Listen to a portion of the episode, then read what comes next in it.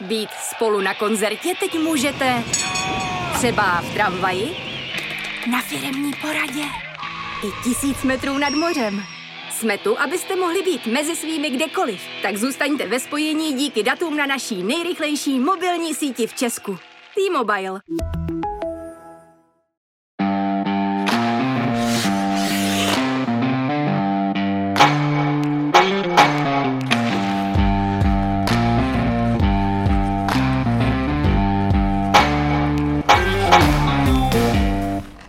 Den, milí posluchači, a všechno nejlepší, Jardo. Uh, jak už jste z trošku netradičního úvodu pochopili, tak dnešní podcast za Mantinelem nebude o olympijském dění, o tom, jak šlape reprezentace, ale promění se trochu, to trochu ve one-man show.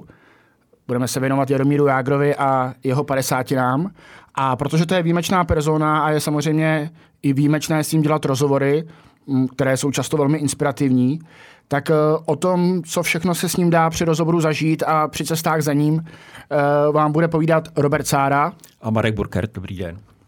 Marku, vítej, ty jsi poprvé za Mantinelem. Mm, díky. Poslal si za Mantinel Martina Kézra, který právě teď nabírá rozhovor se slavnou 68.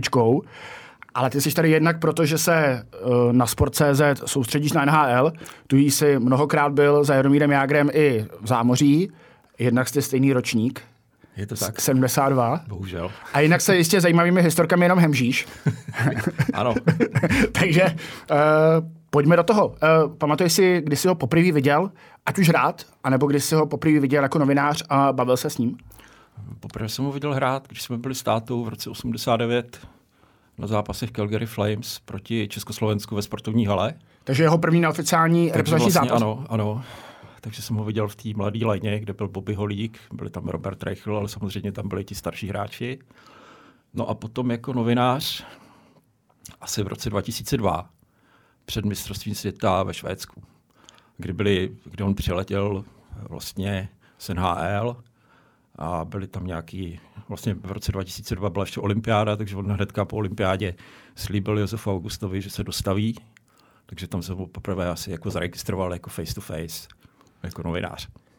Tak já přidám taky svoje historky. Takže poprvé jsem ho viděl v roce 1994 mm-hmm. a měl jsem na sobě lakírky, sako a bílé rukavičky, protože hrál zápas v hlavě mm-hmm. a my jsme následně šli na taneční, takže eh, a kdo zná i hlavu, tak ví, že z Horáckého zimního stadionu do odboráků, kde manželé Málkovi měli uh, své taneční kurzy, je to, co by uh, oštěpem Jan Železný hodil a zbytek došel pešky.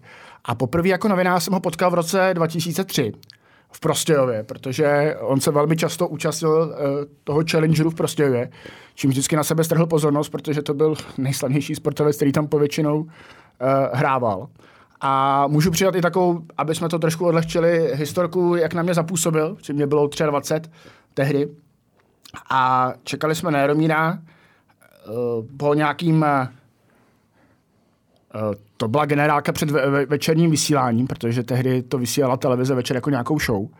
A byla tam řada hvězd, včetně Karla Gota uh, a samozřejmě pár modelek, uh, opravdu půvabník, abych tak řekl. A my jsme na, na Jardu čekali a vedle nás byly ty modelky. A Jarda šel k nám a říká, uh, počkejte kluci. A viděli jsme balení, jeho balení uh, v přímém přenosu. Uh, trvalo asi minutu a bylo velmi úspěšný, čímž na mě zapůsobil, tak já to zkusím skoro jakoby živě. Uh, přišel za tou jednou modelkou a říká, odkud jste, holky? Z Brna. A teďka vytasil asi dvě nebo tři jména těch modelingových agentur z Brna, který měl v hlavě. Uh, ona to jedno jméno, ta uh, dívka řekla a on říká, no a jste tady večer, holky? Jo, jo, jo. Tak bychom mohli někam zajít, ne? Co? Dáte mi číslo? No jasně, jasně. A bylo to, trvalo to fakt asi půl minuty, minutu a pak říká, kluci, tak můžem. A, a, a takhle to bylo děný. Vzpomněl jsem si na to teď, když uh, byl ve vysílání uh, zámořské televize NHL a Rick Tackett, vlastně jeho bývalý spoluhráč, uh, z Pittsburghu z roku 1992 vzpomínal jeho narozeninovou party v roce 92, když mu bylo 20 a říká, hmm. že tam bylo uh, tisíc lidí a 990 z toho byly dívky, takže uh, asi to byla velmi uh, úspěšná party. taky jednu, než to zapomenu.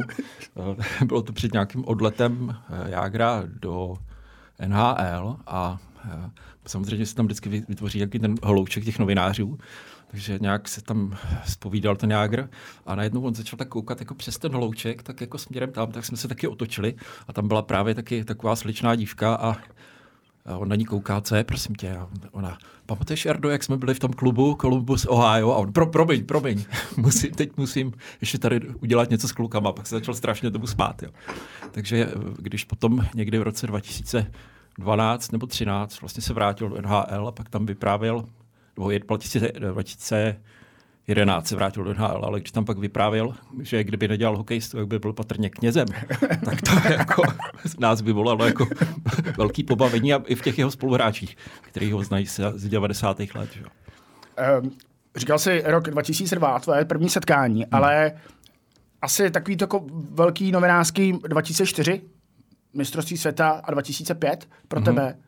První vzpomínka na Jagra 2004 je před mistrovstvím ještě v šatně, kdy nás pustili bandu novinářů, asi 25, jako štáby, kamery. A najednou se tam zjevil Jágra, měl na sobě jenom takový malinký ručníček a byl strašně z toho překvapený a furt volal Mariáne, Mariáne. Takže tohle vůbec jako nečekal, že něco takového se přihodí. A jinak to mistrovství samozřejmě on to odtáhl, jako se musí říct. Jo. Bohužel ta prohra ve čtvrtfinále, ta to celý zhatila ty jeho plány, ale vynahradil si to potom ve Vídni. Ty jsi vlastně zažil Jardu na kterém mistrovství? Uh, moje první mistrovství bylo uh, s Jardou až v roce 2010. Mm. To, to slavný. K tomu se dostaneme, protože jsme byli spolu a tam se to jenom uh, veselými historkami hemží. Takže ale pojďme, pojďme zůstat u toho roku 2005 mm. a jeho slavný malíček. Ano. Uh, ano, náš kolega a tvůj kolega bývalý z Mladé fronty dnes jako byl úplně nepříčetný, když hráč, myslím, že se jmenoval Shower. Tam uh, vlastně seknul Jágra do rukavice a běhnul do tiskového střediska a hulákal tam něco německy, to si tady pamatuju velmi dobře. Ale tehdy to vypadalo jako, uh, že to je konec, protože pořádně nemohl chytit hokejku a tak dále. Tady kolem toho bylo velký halo. Uh, málo se asi ví, že se stejným zraněním ovšem hrál celé mistrovství Václava Radě. A kolem toho vůbec žádné halo nebylo, ten to prostě utajil. Ale samozřejmě Jágr se vrátil, měl v té rukavici, jestli si pamatuješ, speciální takovou výstuhu, to tam spevnili a pak hrál fantasticky v finále s Kanadou. Třeba byla neuvěřitelná přihrávka na najíždějícího Martina Ručinského, který to tam napálil Brodérovi křičce. Jako parádní okamžiky a myslím, že si to Jaromír teda užil, jako v té vidně hodně. Je pravda, že on vlastně kvůli tomu, kvůli speciální dlaze, je, je s doktorem Ciglebauerem do Brna.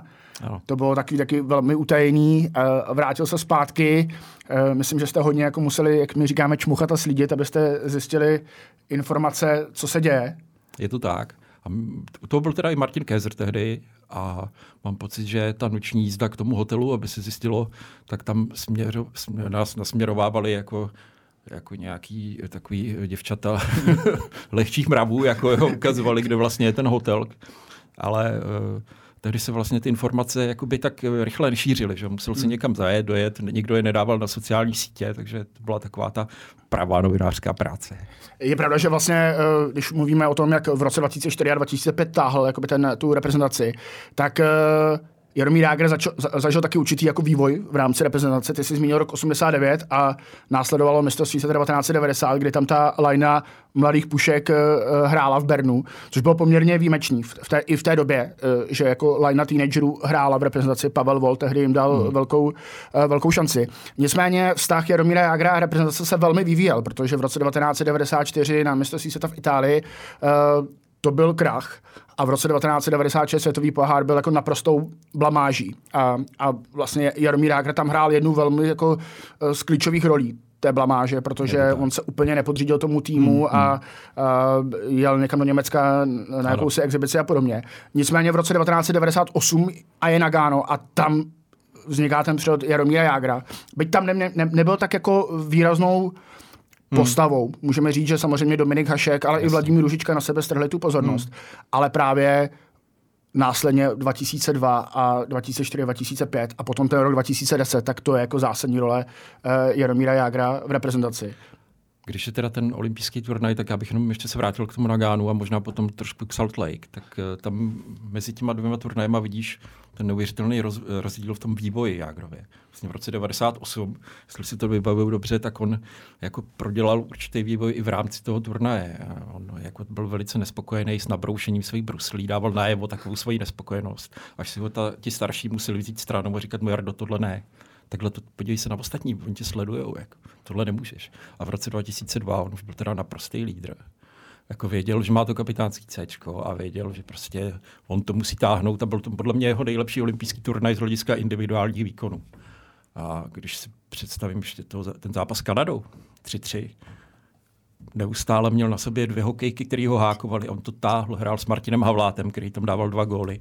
A možná to byl jeden z nejlepších jako jágrových výkonů v reprezentaci vůbec.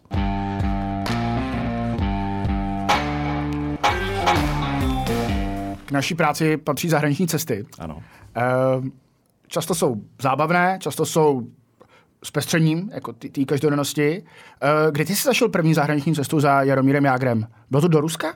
Bylo to do Ruska. Bylo to po olympiádě v Pekingu 2008 a bylo to teda do Omsku samozřejmě. A tehdy, jak potom později Jaromír Jágr vyprávěl, že ho Rusko změnilo, že se tam naučil trénovat a tak dále, tak když jsme tam přijeli my, tak on zrovna šel za trenérem, aby zrušil bázu, aby nebyl odpolední trénink a takové věci, takže jako já mám trošku tu optiku trošku jako jinou. Ale jako uh, on tam, tam vyprávěl, že v New Yorku se mu vlastně už poslední ten rok nelíbilo, že ho vlastně tak jako trošku sproudila ta jednání s Glennem Setrem o té nové smlouvě a že vlastně uh, to Rusko mu vyhovuje mnohem víc, jako po různých stránkách. No, nebyl jsem potom úplně přesvědčený, ale jako samozřejmě jsem nesmírně teda kvitoval potom jako Jágrův návrat uh, do NHL po mistrovství 2001 v Bratislavě, kde si vybavíš určitě Jágrův hat s Amerikou, mm. kde potom se na NHL objevily titulky. Pořád je to v něm, pořád na to má. Takže takhle. Uh, Rusko ho milovalo asi ne? Rusko ho milovalo, ale zase myslel jsem si, že ten boom, jako, nebo ta, jak se říkalo, Jágrmanie, tady se neustále psalo o Jágrmanii, takže to bude větší. V Omsku teda bylo neustále vyprodáno, dokonce jsem tam uděloval jedno interview v ruštině, což bylo velmi komický. o, o, vlastně o pauze zápasu s Magnitogorskem. Mě tam odchytil nějaký z těch novostí. A ptal se mě, tak co, dá Jágr dnes gól? A já tak, a, asi ne, ne, určitě ne. No tak druhá třetina prásk, dva góly, že jo? Tak já jsem tam byl tak dobrý. Tohle tam bylo, no. Ale jako eh, on samozřejmě, kde se objevil, tak kolem něj jako vždycky hlouček, podpisy a tak dále, ale nebylo to nějak jako, možná to bylo těma poměrama v tom Rusku, že to prostě nebyl Pittsburgh. Hmm. No já bych zase tvoji ruštinu neskazoval, protože uh, můžeme si vybavit rok 2006, kdy my dva jsme spolu dělali rozhovor rusko-anglicky s Alexandrem Ovečkinem. A on ho dělal taky rusko-anglicky. on taky dělal rusko-anglicky. Vznikla z toho zvláštní směsice. To byla ještě doba, kdy se dal odchytit i Aleksandr Ovečkin na mistrovství seta a dal, vám, dal vám rozhovor. Uh, nicméně my možná si můžeme vzpomenout na olympiádu v roce 2010, Vancouver. Hmm. Eh, tady já si pamatuju, jak eh, odlítal z Prahy, protože samozřejmě v té době byl v Rusku a ta evropská část odlítala eh, dříve do Ameriky. Jaromír Jágr byl zvoleným vlajkonošem a tehdy uh, jsme dělali rozhovor k Belích a já jsem se ho zeptal, jestli trénoval nějak na, na to nošení vlajkem, třeba úsměv. A vzniklo z toho jako Sara velmi jako humorník fotek, jak Jaromír Jágr se na mě culí a, a ukazuje úsměv.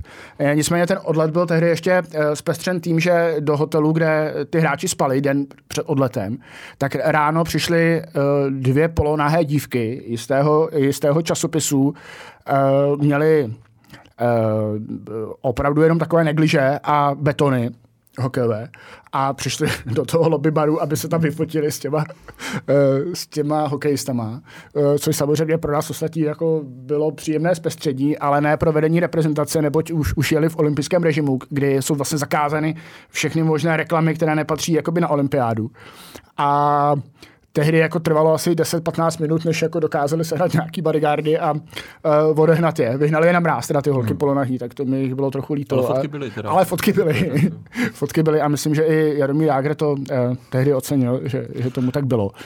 Ale rok 2010, hmm. asi největší naše možná vzpomínky uh, i společní jsou na uh, mistrovství světa v Německu kam, kde samozřejmě Jaromír Jágr a Tomáš Vokoun byly dvě jako zásadní opory což jsme ještě samozřejmě, nebo tušili jsme to už před šampionátem, že to bylo dvě zásadní opory, ale asi jsme netušili, hmm. jaký a jaký to bude mít jakoby výsledek.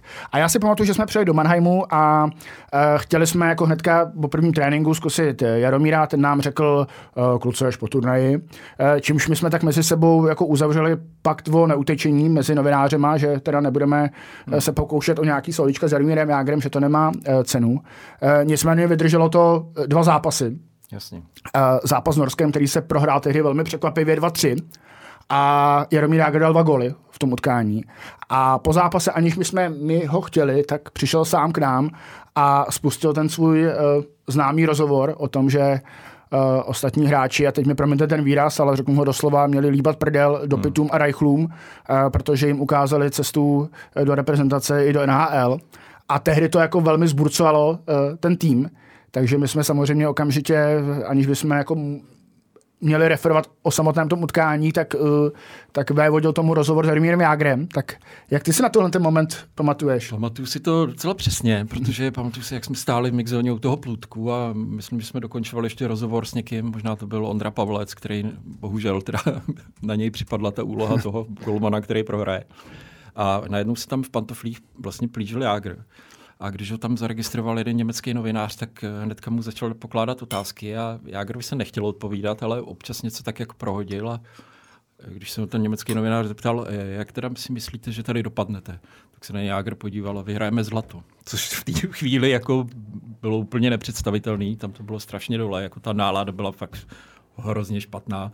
Možná i mezi, na, mezi novináři, protože tam jsme začali už jako počítat, no tak teď prohrajeme se Švédskem, teď pak máme Švýcarsko, to nemusíme porazit, my nepostoupíme do čtvrtfinále, což potom samozřejmě i hrozilo.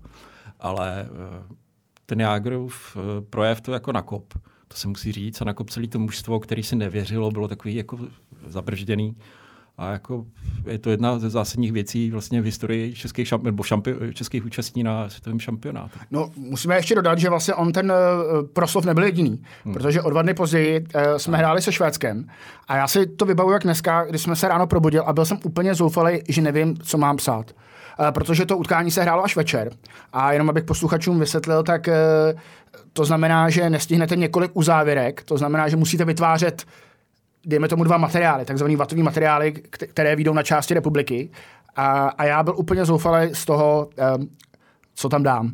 A pamatuju si, tehdy jsme my dva spolu bydleli na pokoji, no. sedli jsme do tramvaje, jeli přes celý Mannheim uh, do té arény a já si furt říkal, pro boha, o čem budu psát. Ale ve chvíli, kdy jsme vešli do té arény, vstoupili do tiskového centra, tak najednou hlouček našich kolegů zakřičel, Jardo, už jsou tady což jsme vůbec netušili, co se děje. Ale Jarda Jágr eh, čekal na Skypeu, až my dva tady dorazíme, ano. aby eh, skupina mediální byla pokrytá, pochopitelně.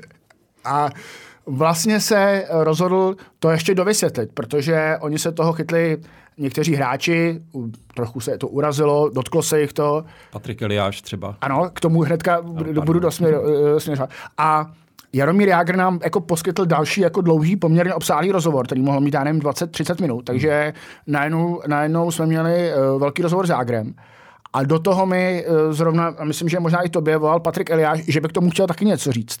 Uh, takže najednou uh, ze situace, kdy jsem byl zoufalý, že nemám co psát. Z nuly na sto. to bylo z nuly na sto.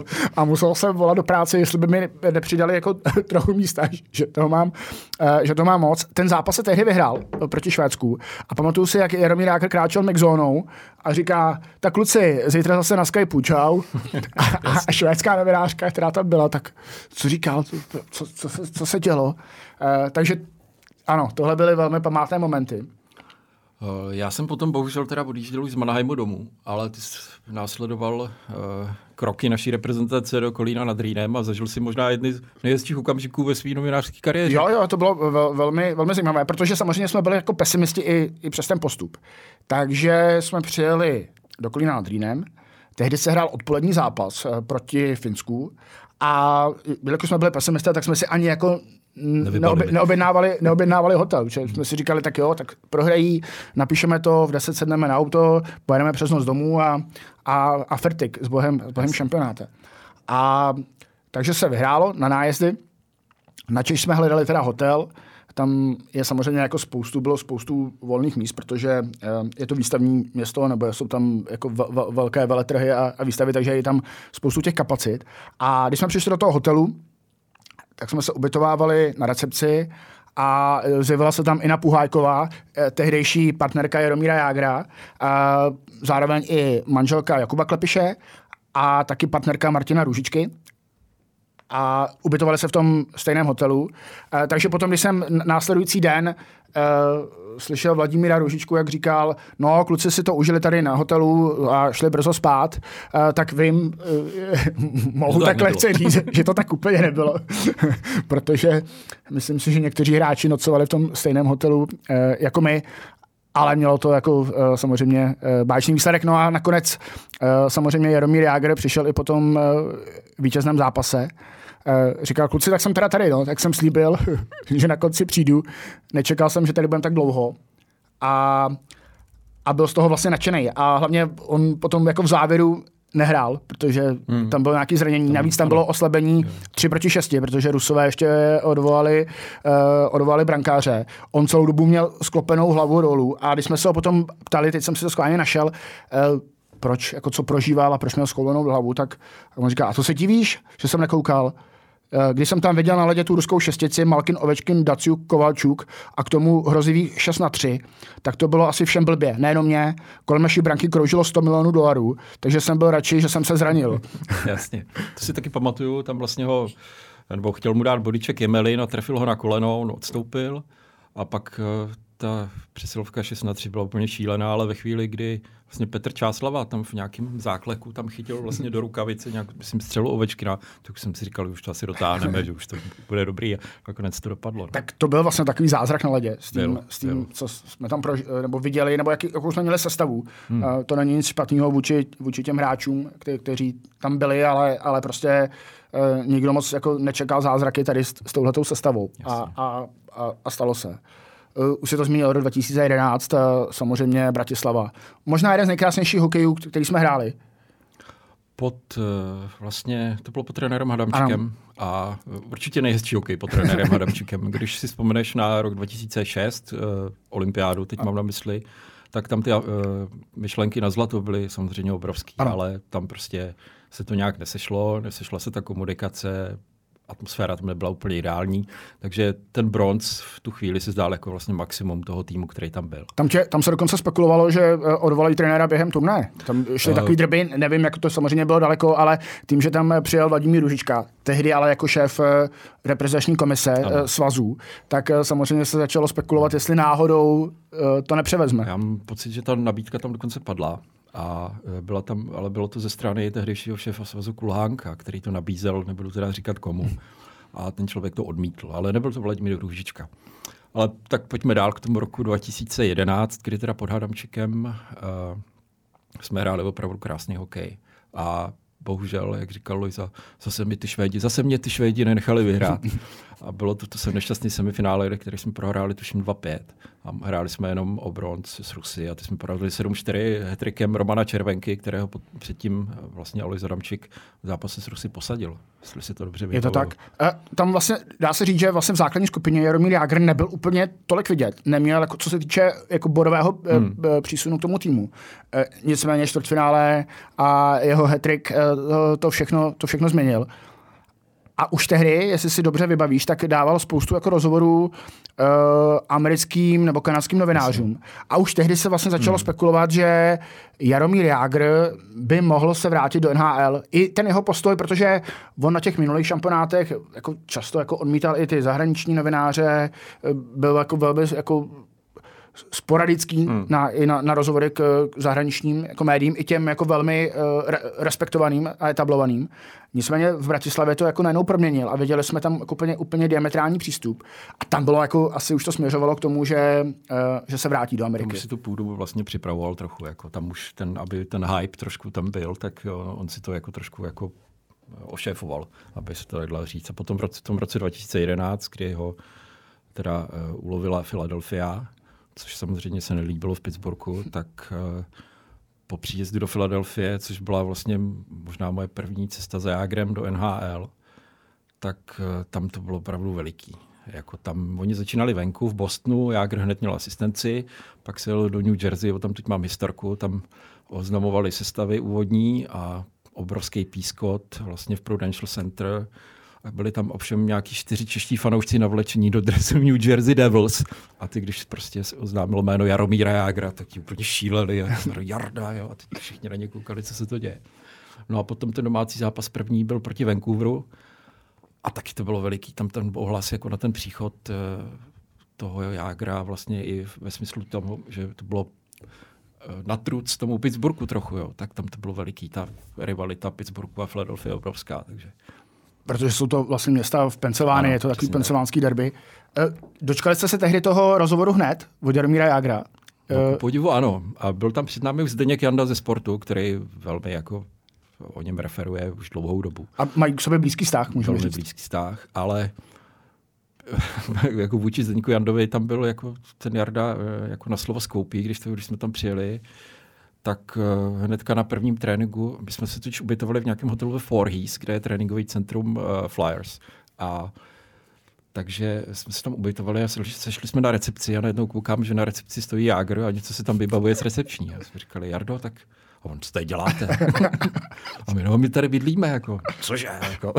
A najednou přijelo takový černý jako BMW, který řídil jako boráček a vyzvedával Jardu jako na, na trénink. Jo. A Takže jste bydleli ve stejném hotelu? jsme jako... bydleli ve stejném hotelu, kde byl ubytován a vždycky jsme tam jako tak po večerech šmejdili, jestli třeba nenarazíme někde, že hraje kulečník nebo něco, ale ne, ne.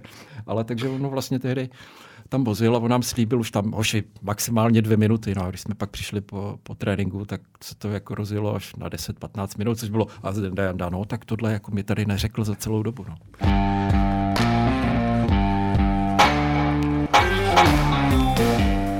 Je potřeba říct, že eh, na rozhovory s Jaromírem Jágrem byla potřeba určitá taktika. Eh, já si pamatuju, že on vždycky, když mě uviděl někde eh, právě v zámoří v kabině, tak jeho, naopak on ten rozhovor začal otázkou, ne naopak, a říká, kdy tady seš?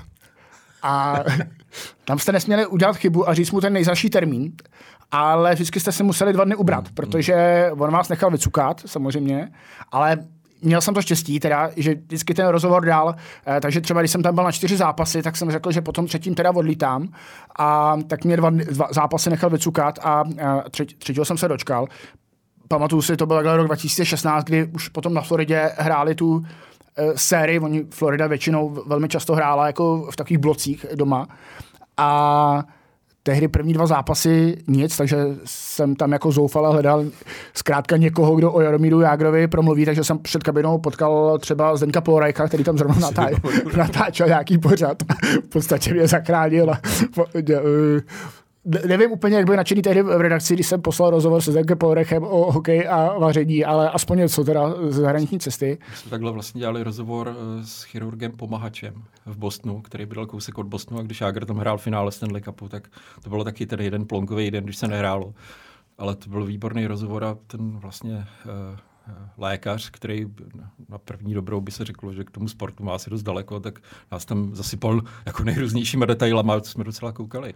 Bylo to jako velmi, velmi dobrý rozhovor, to byl tehdy. Je potřeba taky říct, že uh, velkou roli v, v tom, uh, jak budeme úspěšní v tom rozhovoru, hrají i tiskový mluvčí uh, v těch klubech NHL. A právě ve Philadelphia ano. tam jsme měli asi štěstí, ano. Uh, co já si vybavím. Tak uh, Zak se jmenoval. Zak Hill, ano. ano.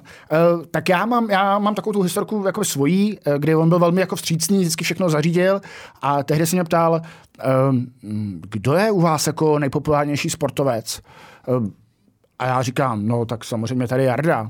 A on tak jako nevěřícně na mě koukal a říká, co Emil Zátopek a ty, ty jeho Helsinky.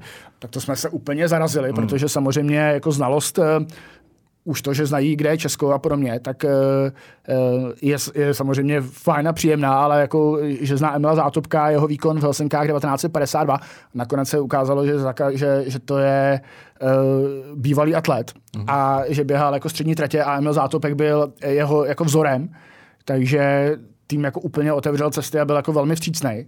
A možná to můžeš navázat, asi taky si spoustu s ním zažil. Zažil a musím říct, že to je asi pro mě nejlepší jako tiskový mluvčí v NHL, už tou vstřícností. Zažil jsem vlastně i ty mluvčí třeba, když to budeme postupně, tak v Dallasu, to se dělali mladí kluci, byli strašně, strašně byli ochotní, jenomže to se zrovna potkalo vlastně s dobou, kdy se Jágrovi do Alesu moc nedařilo a byl zraněný. Takže on tam chodil po kabině, buchal dveřma, mlátil hokejkama, jo, takhle jsem ho tak zažil. A pak nám dal vlastně rozhovor tak, že byl opřený uh, o roh a my jsme stáli za tím rohem a tak jsme jako na něj nakukovali a, a takhle za roh jsme měli ty diktafony. Takže to bylo tohle. Pak v Bostonu to byla vyloženě nepříjemná zkušenost při finále, kdy Eh, odlétalo, odlétali Bruins eh, na zápas do Chicago, myslím, že to bylo za stavu 2-2. Hrozný vedro, tam omdlívali ty faninky Bruins před tou halou. Oni vlastně nakládali, nebo nastupovali do autobusu, Jarda tam chodil, tehdy, jestli si vybavuješ, měl takový ty dlouhý černý vousy. Dlouhý vlasy. A byl oblečený v celý v černý, musel být strašný vedro, my jsme to prostě nechápali.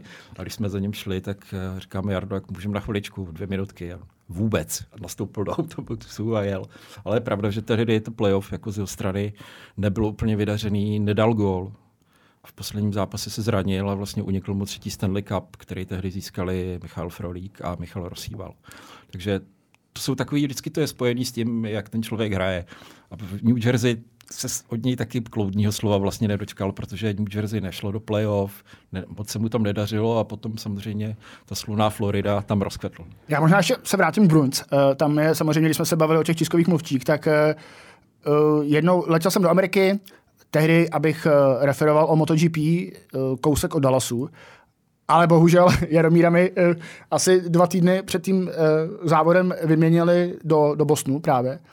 Uh, nicméně dokázali jsme na to zareagovat, uh, potom po, po závodě MotoGP přeletět uh, do Filadelfie, kam přijel s Bosnem.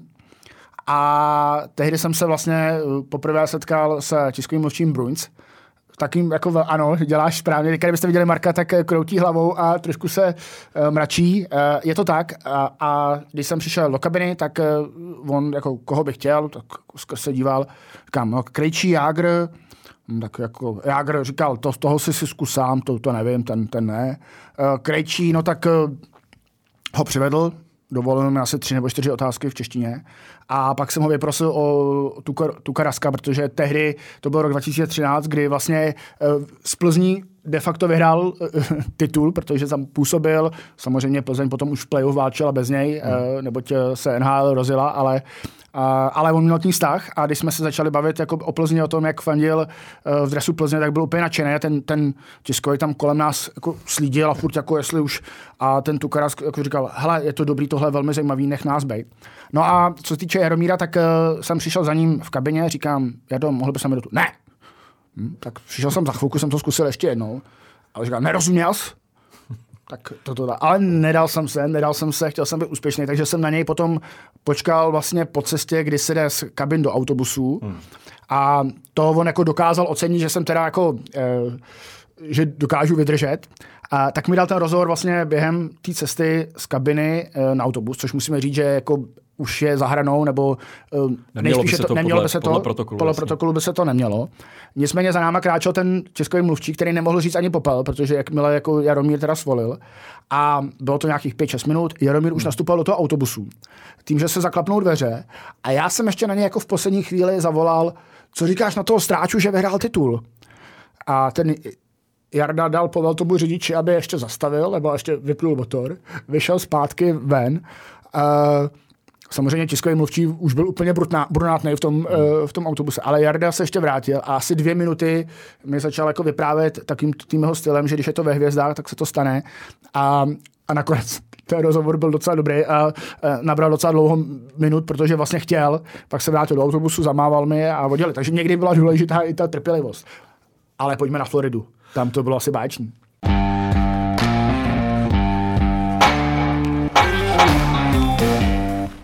Tak Florida, to byl jeden z nejhezčích tripů, tak, který jsem měl možnost jako uskutečnit tady díky redakci. A nejdřív jsme byli v Tampě a potom jsme se vlastně přesouvali do Sunrise. Bylo krásně. Pochopil jsem, proč teda eh, všichni hokejisti chtějí hrát za tu Floridu a proč jejich manželky chtějí, aby jejich manželé hráli za Floridu tam opravdu byla taková jako atmosféra, že jsem si se ani neuvědomil, že si někdy v nějakém hokejovém státě, kde se hraje hokej. Tak já možná jenom do toho vstoupím, jenom hmm. aby uh, posluchači věděli, tak dejme tomu v New Yorku, uh, v Pensylvánii, právě ve, Flyers, na Flyers a i třeba v Pittsburghu, tak je podobně jako v podstatě povinnost mít sako, košili, ano. trošku jako reprezentovat. Je to tak. Ale na Floridě jsem jako první den přišel v saku a v košili a koukali na mě jako na blbce, protože tam normálně chodili v šortkách. E, dobře, možná měli jako další košily, ale bylo, celá ta atmosféra vlastně byla jako velmi uvolněná. Hmm. Jako vybavuju si Scotty Baumana taky v, v, samozřejmě v obleku, který tam přišel se podívat na ten zápas, když hrál Florida s Philadelphia. Ale pamatuju si taky novináře, kteří tam přišel velmi jako tak na lehko. Jednoho českého novináře, který tam přišel v žabkách, což už mi přišlo trošku jako záhradou. Ale dejme tomu. Ale ono to tak nějak konvenovalo s tím, jak se tam ten e, Jágr cítil. Že prostě ta velmi příjemně měl k sobě ideální spoluhráče, mladý kluky, kterým mohl hledat co zříct, hledat co si přiučit. Což jsou byli teda Alexander Barkov a Jonathan Nibrdo. No a v Floridě se dařilo, udělala tam rekord počtu bodů a měl hlavně jednoho z nejlepších trenérů podle mě své kariéry, což byl Gerard Gala, který dneska trénuje Rangers a zvedá je úplně na špici ligy. Což je taky zajímavá věc, že vždycky se mluvilo o tom, eh, jak vychází vlastně Jager z trenéry a že v té kabině vlastně občas jako se skřípá tak, tak tady na Floridě neskřípalo nic, což bych přirovnal možná k tomu, když hrál v Rangers a byl tam jeho koučem Tom Rinny což byl jeden z nejlepších trenérů a úplný opak toho, co zažil vlastně s Ronem Wilsonem ve Washingtonu. Ron Wilson, jestli si vyvoješ, trenér Spojených států z olympiády v Nagánu. A podle Jágrova otce v něm ještě pořád bublala taková ta nenávist k Čechům a takový ten ta touha po odplatě za to Nagano, který tehdy jsme porazili ve čtvrtfinále 4-1. Jágr dával ten svůj legendární gol s tím salutováním a tohle jako se tam všechno projevilo. No nicméně, abych jsme vrátil k Floridě, tak eh, velmi jako šťastný období a je velká škoda, že tam Jarda nepodepsal ještě na další rok. Tam samozřejmě byly jako velmi krásné tripy. Možná bychom to mohli nazvat i výlety novinářský, protože to samozřejmě byla jako eh, byla to báječná jako eh, atmosféra. Já tam mám dva příběhy. Byl jsem tam v roce 2015 v Dubnu, těsně před eh, začátkem, nebo těsně před světovým šampionátem v Praze, kdy jako Jaromír Jágr tam oznámil comeback do reprezentace, že se hmm. zúčastní v Praze. Tehdy vlastně on začal překonávat ty, ty rekordy, ty, uh, ty mety, takže já jsem tam byl na zápase proti New Jersey Devils, vlastně jako pár týdnů před tím jeho klebodárci, kdy, kdy udělal uh, 18 bodů, uh, zakulatil a byl jako velmi rozšafný, uh, nadšený. A tehdy tam vlastně jezdilo poměrně dost českých fanoušků, protože letenky na Miami nebyly tak drahý, jak hmm. jsme mluvili o tom, hráli uh, v podstatě v takových blocích jako doma, takže třeba se dali stihnout čtyři zápasy uh, Panthers za, za týden. Uh, vstupenky tam jako byly poměrně, poměrně levný v, v porovnání s tím, kolik byste dali za hokej. Ještě vedle haly bylo obří nákupní centrum, takže pro manželky to bylo ideální. Ano, teď jsem to chtěl, chtěl jsem to říct, protože a, a, a Florida je samozřejmě stát, kde se platí nejmenší daně z Ameriky, takže i to nakupování je jako velmi, velmi příjemný. A právě u toho obchodáku jsem eh, pochopil, jaký je rozdílek eh, rozdíl mezi Jaromírem Jágrem a Patrikem Eliášem, když to tak jako vezmeme, protože tam jsme tehdy dělali rozhovor s Patrikem Eliášem v tom, v tom obchodáku. A šli tam čeští fanoušci, kteří tam byli na Jágrovi. A my jsme zrovna s Patrikem řešili eh, že, ne, že mu vůbec Vladimír Ružička nezavolal před mistrovstvím mm. světa, jestli, jestli uh, pojede nebo nepojede. Byl jsem trošku skleslý, že vlastně po těch letech jako se mu nikdo ani nezavolá nebo nepromluví. A do toho uh, jinou svět je malý a ona o něm, něm, něm není nouze, tak najednou skupina českých fanoušků přišla a říká, je Patriku, co tady děláte? My jsme přijeli za Jardou. A on tak, smutně, a on tak smutně říkal, no my tady hrajeme. A jo, vlastně. A, a pak říkají mu, a pojedete na mistrovství do Prahy. A on říká, no, asi, asi ne. No, tak eh, to mi přišlo trošku jako hořký. Nicméně eh, byly to jako báječní časy. Mám tam ještě jednu takovou historku z natáčení, že eh, tehdy samozřejmě cena letenek a vůbec ten pobyt tam samozřejmě byl drahý, jako pro český redakce, to si nebudeme nic namlouvat. A když jsem tam byl po druhý v roce 2016, tak jsem si chtěl počít auto, abych právě mohl cestovat jako do Tampy, uh, mohl udělat i další jako uh, bývalí hráči, kteří se tam usadili český, jako je Petr Sýkora, Tomáš Vokon hmm. a tak hmm. dále. Uh, ale samozřejmě ten budget byl jako velmi hubený, takže jsem hmm. si zamluvil to úplně to nejlevnější auto, hm, co tam jde. Bylo to Hyundai Getz, takový jako malý, uh, nazval bych to prdítko, Uh, myslím, že jediný jako benefit, co to mělo, tak mělo klimatizaci a to bylo asi všechno. A když jsem přiletěl do Miami, tak uh, se mě ještě jako na té recepci ptali, jako jestli jsem si jistý, že chci tady toto auto. Já jsem řekl, ano, chci tady to auto. Nicméně, když jsem přišel do těch garáží, kde uh, jsou ty muži, co to uh, předávají, hmm. tak na mě začali něco jako tím svým dialektem jako uh, říkat, jestli chci, a teď jsem jako jenom rozuměl, Mustang, Mustang. No nakonec, jak viděli, že jsem sám, uh, a neměli, asi neměli to nejlevnější auto zrovna, hmm tak, tak jsem dostal Forda Mustanga, úplně jako nádhernýho, novýho. Takže můj zážitek, že jsem si, že jsem jezdil v Americe ve Fordu Mustangu, což bylo trošku jako řeknu poněkud těžší, neboť po 20 hodinách letů vyjet z letiště na uh, dálnici, která má pět proudů hmm. v autě, který vůbec neznáte, tak, uh, tak bylo komický. Uh, pak jsem se obětoval v podstatě jako v jednom z nejlevnějších hostelů, co tam kde byl. tam stál ten Mustang. Ale na Jaromíra Jágra i další ty hráče jsem vždycky zapůsobil, když jsem tam přijel v tom Mustangu. Vystoupil jsem. Tvoje, jo. tak koukali. Petr Sikora, znalec jako aut, hmm. tak ten, ten to jako ocenil. Takže, takže i to se dá zažít na, eh, na cestách eh, za Jaromírem Jágrem. Je to pravda, že když jako jezdíš po té Americe a přesouváš se z místa na místo, tak jsou tam jako velmi komické historky. Mám pocit, že právě jedna z těchto, když jsme bydleli v Miami, nebo ve Fort Lauderdale, vlastně u moře, tak jsme bydleli opravdu ve velmi jako levným takovým motýlku, který samozřejmě na těch fotkách eh, na Booking.com vypadal poměrně dost jinak. No, když jsme tam uh, dojeli, tak uh, ty dveře vypadaly, že teda nejdou zamknout a vedle uh, zrovna probíhala dost vypjatá hádka v pokoji, kterou jeli krotit nějací dva policisté. Já potom ráno, když jsem, když jsem takhle otvíral tu záclonku, tak tam stál jenom policajt a ten mě takhle upozorňoval, že ne, ještě nemám chodit z pokoje, takže tam se dali zašít jako i takovéhle věci, ale v podstatě hra, většinou to bylo, jsme byli ubytováni, kromě možná Něvarku, který je takový specifický v tom, že jak říká Pavel Zacha, ale tady opravdu nic není, tak, eh, tak jsme bydleli do docela dobrých místech a vlastně jsme si to užili v tomhle směru. Nevark když už jsme u těch veselých historek z natáčení, který možná trošku zpestří tohleto naše vyprávění, tak tam mám zase historku, byl jsem tam s okolností na basketbale. Uh, New Jersey Nets uh, versus Washington, kde hrál tehdy Jiří Veselý, Jan Veselý, Jan Veselý. pardon, Jan Veselý. A uh, ano, v tom Nevarku není um, skoro nic. Uh, navíc jako můžeme říct, že tam bydlí jako afroameričané, protože to taky jako předměstí New Yorku. Hmm. Uh, a my jsme po tom zápase šli na hotel, eh, na ten levnější, tam jsou myslím dva nebo tři, ale, hmm. ale šli jsme na ten levnější. A u toho byl takový jako bar. A byli jsme tři, tak jeden z nás, byl jsem to myslím já, co, co mě tam poslali, abych se jako podíval. A teď jsem otevřel ty dveře a tam samozřejmě jako plno těch eh, afroameričanů tak jsem trochu vycouval a nevěděl jsem, jako jestli vlastně...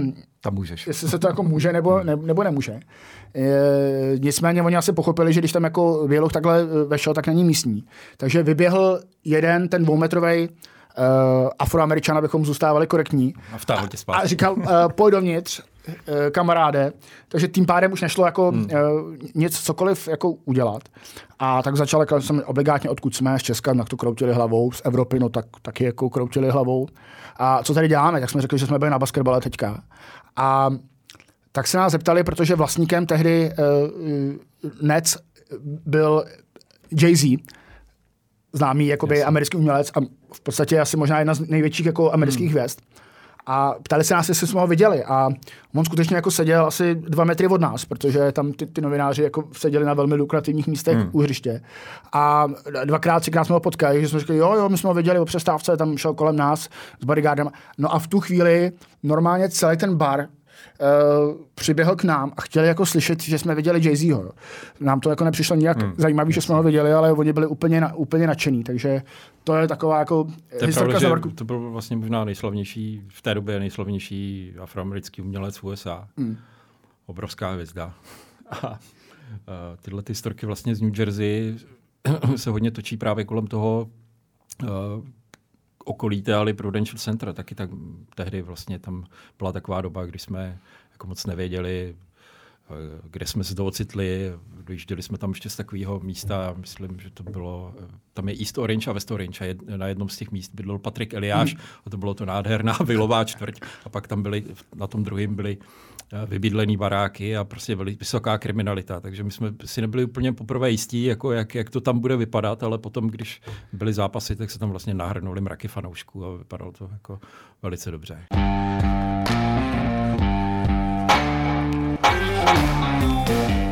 Já mám z Nevarku ještě jednu uh, uh, taky takovou, takový zážitek, jak jsme mluvili o tom uh, obchodních centrech, tak hmm. myslím, že na Floridě naproti Pinterest je myslím vůbec největší obchodní centrum nebo ten shopping mall v Americe. Hmm. Nicméně v Nevarku je taky jako velmi Jersey, Garden. Jersey Gardens taky velmi jako populární, kde, kde se dá nakoupit a právě tady na tomhle tom tripu, kde jsme byli na tom basketbal, tak jsem byl s kolegou jako z jednoho bulváru, který byl celou dobu nešťastný, že mu tam nic moc nechtějí vydávat, jako žádný uh, moc články, jsou taky jako opatrní skoupí do té doby, než jsme právě v obchodním eh, centru potkali Agátu Hanichovou, která tam nakupovala. Hned byla strávnička. Hned na to dostal několik míst. Načež eh, potom na parkovišti nás Agáta Hanechová zastavila a prosila na kolenou, jestli bychom ji dokázali odvízt eh, z toho Nevarku na Manhattan. Mm. Protože eh, vlastně nešlo chytnout taxíka, protože oni neradi vlastně jezdí do do New Yorku, do centra, protože to je jiný stát. Mm. Zaprvé tam skončí v zácpě, ale nemůžou tam co by držitelé koncesí z jiného státu vzít někoho jiného a dovíz zpátky. Musíme jenom jako říct, že bohužel měla smůlu, i kdybychom ji možná rádi vzali, tak uh, tehdy jsme právě spěchali na ten basketbalový zápas, takže, hmm. takže jestli nás Agáta teďka poslouchá, tak se omlouváme, že jsme tehdy nemohli vzít. Ona vždycky ta obeznámenost eh, třeba o tom, eh, kdo zná já v jakým, protože se to liší stát od státu samozřejmě v té Americe, tak to, to poznáš samozřejmě při té imigrační kontrole. Že jo? Tam eh, v Dallasu si pamatuju, když jsem tam řekl, že jedu na hokejové zápasy a za významným českým sportovcem, tak se na mě ten imigrační úředník podíval a říká, a on dělá rodeo? A ne, ne, to ne, nedělá rodeo, ale možná si vybavíš, že jsme takhle jeli na světový pohár ano. do, do, do Toronto a byli do... jsme v Pittsburghu předtím na ano, těch ne, přátelácích a nějaký fanoušek Chicago evidentně byl imigrační úředník a Normálně nás tam konfrontoval s jménem Michal Kempný. ano, a zajímavý bylo, že já jsem vlastně přiletěl o den později než ty a, a evidentně jsme procházeli přes stejného úředníka, který, hmm.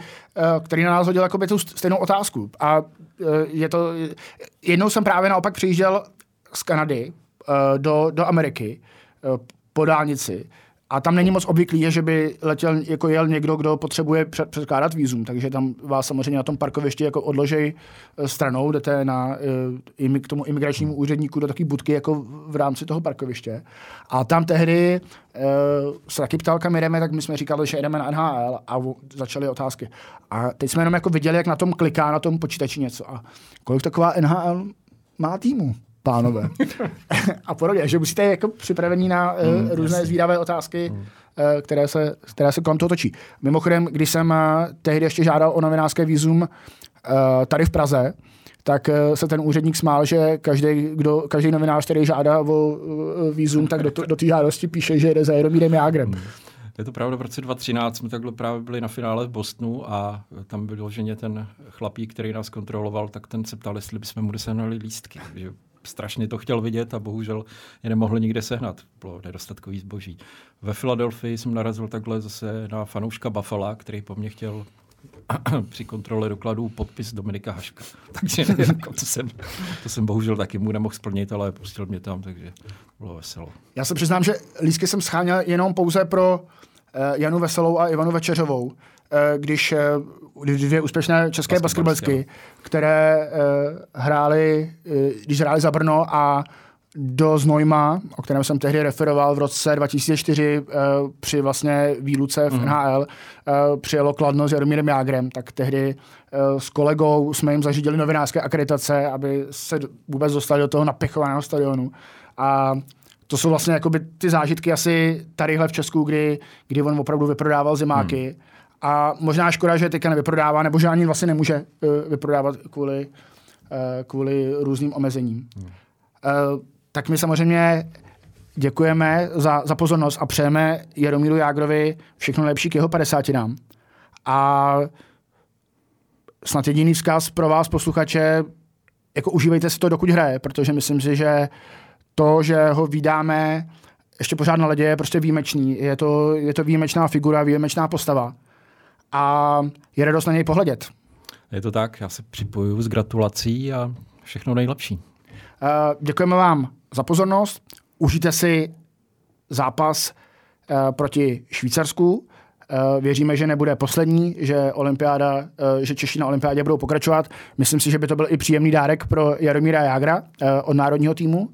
A zase za nějaký čas naslyšenou u podcastu za Mantinelem. Naslyšenou.